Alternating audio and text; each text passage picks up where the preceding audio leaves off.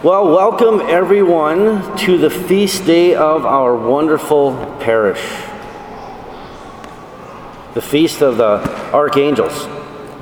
Michael, Raphael, and Gabriel is celebrated in the church on, on September 29th. But since St. Michael is the patron of our parish, this feast day is elevated to a solemnity for us and we can also move the celebration to the nearest Sunday. So that's why we are here doing this today. And you know, to coincide with our parish feast day, our amazing altar society is hosting our fall breakfast and bazaar downstairs. They're serving scrambled eggs, sausage, homemade pancakes, and fruit. And they're also selling their famous homemade donuts and baked goods that you can take home. So please, it, join us downstairs after Mass if you have the time. Okay, on this day, we celebrate the archangels, especially our patron Saint Michael. I think it's a good opportunity for us to learn a little more about who and what the angels are. You know, there's a specific word that refers to the study of angels. And that word is simply angelology. Angelology. You know, ology is the study of study of angels. And St. Thomas Aquinas, he was an expert in angelology. You know, there's one question I always had though. Um, why do we refer to Michael as a saint, as Saint Michael? I mean, can angels also be saints? Well, the word saint, uh, it it means holy one. You know, it doesn't mean holy human being. It, so as a result, it can, uh, it can apply to holy ones that aren't human. And since Saints Michael, Gabriel, and Raphael are all, they all chose to side with God rather than the devil, they are holy angels and thus saints. All, all the angels that sided with God are saints. But these three names are known to us. And so they are picked out by name in the liturgy. So, who are these archangels? You know, these mysterious celestial beings. Well, God, well, you know, God willing, when we make it to heaven, we will see all things as God sees them you know, that, that full perspective will be, will be beyond glorious. And among the many things that will amaze us from the perspective of heaven is the incredibly powerful ways that the celestial beings participate in the bringing forth of the kingdom of God. You know, in all, there are, there are nine orders of celestial beings that we commonly refer to as angels. And starting from the highest to the lowest, here they are the, the seraphim, the cherubim, thrones, dominions, virtues, powers, principalities, archangels, and then guardian angels. And they all, they all cooperate with God's grace in ways similar to how every member of an orchestra works together to produce a single piece of beautiful music.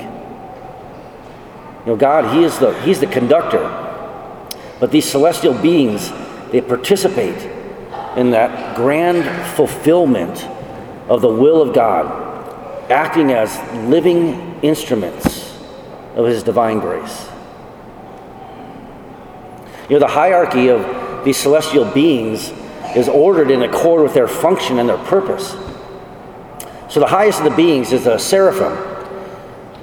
And they were created solely for the purpose of surrounding the throne of God in perpetual wor- worship and adoration. And the lowest of the beings is the guardian angels.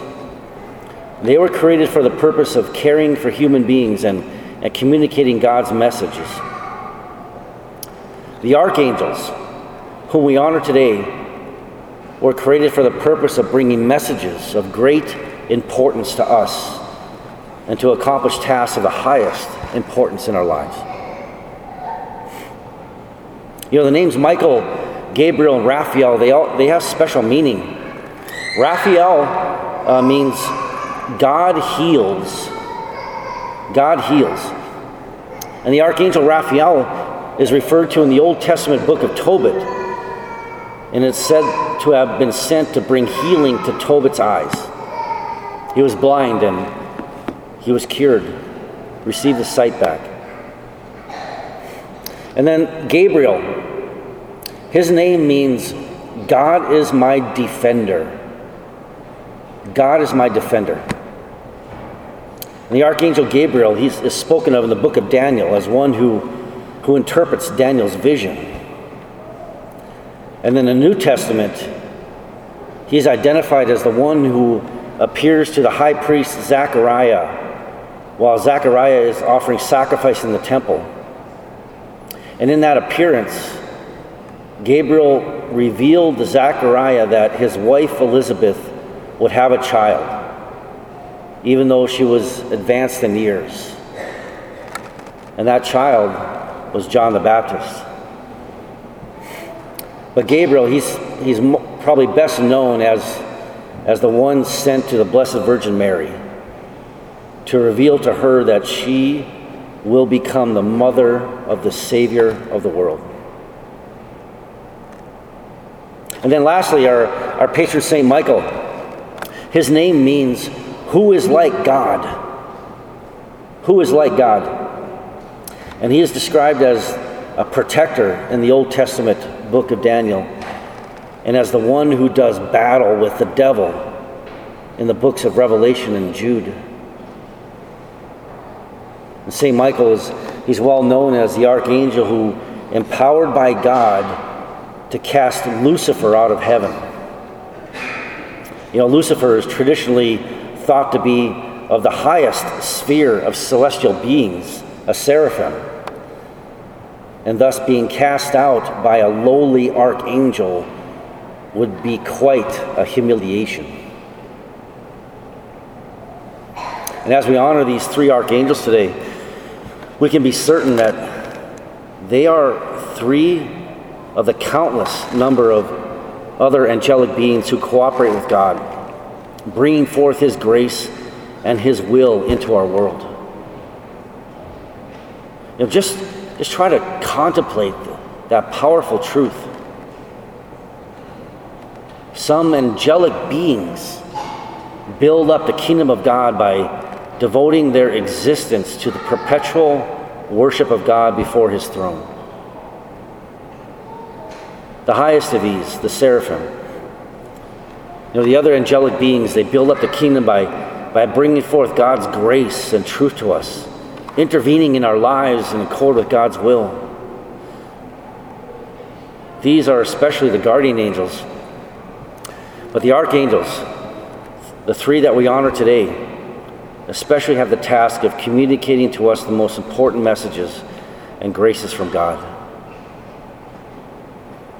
So I think today's feast invites us to reflect upon that glorious reality of the, of the whole host of heaven, the celestial beings. I mean, specifically, call upon the mediation of these, these three celestial beings whose names we know Michael, Gabriel, and Raphael, as well as upon the mediation of our guardian angels and all, all the other celestial beings. By doing this, brothers and sisters, you know, we not only entrust ourselves to their loving care, but we also make an act of faith in God by expressing our belief that God has chosen to use these celestial beings to bring forth his kingdom. You know, by themselves, angels are powerless to act. But since they act only in unison with the will of God, their mediation is as powerful as the grace of God, since it is God who works through them. So, on this awesome feast day, my friends, acknowledge the archangels today, especially our patron Saint Michael. Ask for their intercession. Call upon their mediation and, and profess your faith in the glorious work that they do to build up God's kingdom. And trust that God's powerful messengers will deliver our petitions to the heavenly throne. Amen.